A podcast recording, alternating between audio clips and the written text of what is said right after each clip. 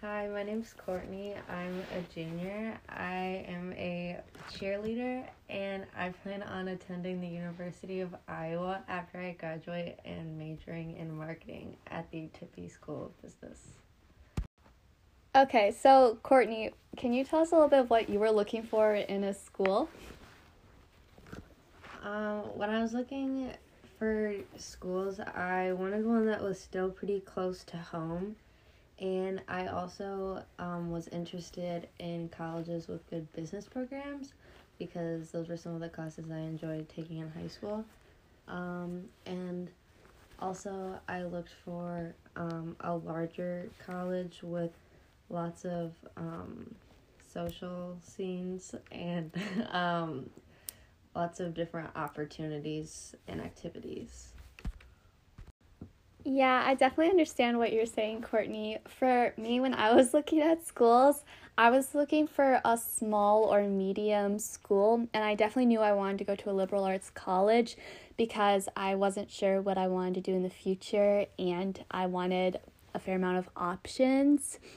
I looked at a ton of colleges before I made my decision, and I think that was really educational because then I knew all of my options. When I chose my college, I also looked at how close it was to home and how the campus felt. I also wanted to make sure it was cost effective, and I also really liked their dorm food, which is a big reason I chose it. I also chose where I was going mainly off the major I wanted to because the school I picked is a really good school of education and is known for that over the country. Maddy, what set your college apart from other options? So, I'm attending George Washington University, and when I was looking at colleges, I wasn't really sure if I wanted to be in a city or not. But when I went and visited GW, I really liked how DC was more of a big town, so it was kind of the perfect size for me, and it was really homey. I also had a pretty good idea of four majors I was interested in, and George Washington had all of them and had a lot of really good opportunities and internships in DC. Just with like the location, and the school offers a lot of different things. I also wanted to go to a smaller school, but GW is more medium, but I think that's a good thing because it has more activities because of that, such as like basketball teams and sororities and Greek life. Okay, so Courtney, why did you choose your school over other schools you looked at? Um, well, I thought the University of Iowa has the best business program out of um, the Iowa state schools, such as UNI and Iowa State. Um, I knew that I wanted to stay in state because it's still somewhat close to home, but it's far enough away that you still have independence.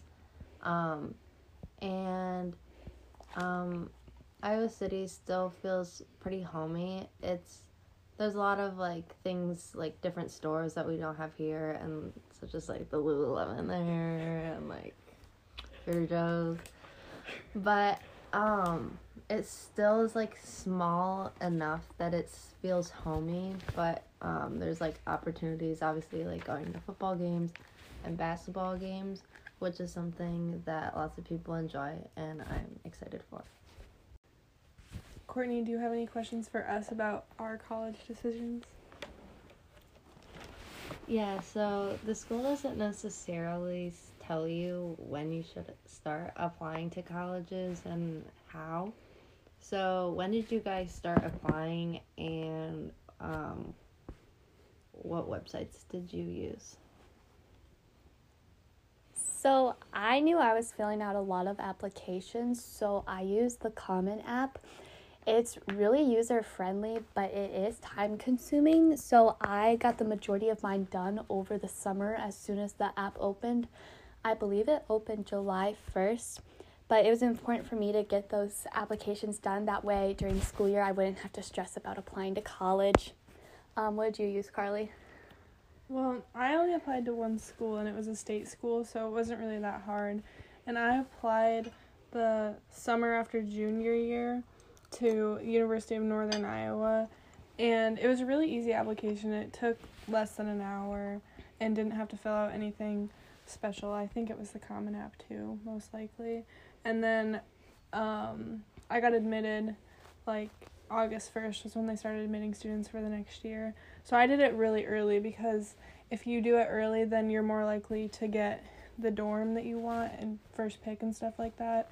So I was advised to do it early, and I would advise other people to do it early once you know where you want to go. I would also recommend to students that are juniors that you ask your teachers for recommendation letters at the end of your junior year. That way, you don't have to wait on anyone else for you for you to start applying to colleges. That's one thing I struggled with was waiting for teachers to finish recommendations. Um, what are some places you can find scholarships to apply to, and what scholarships did you find?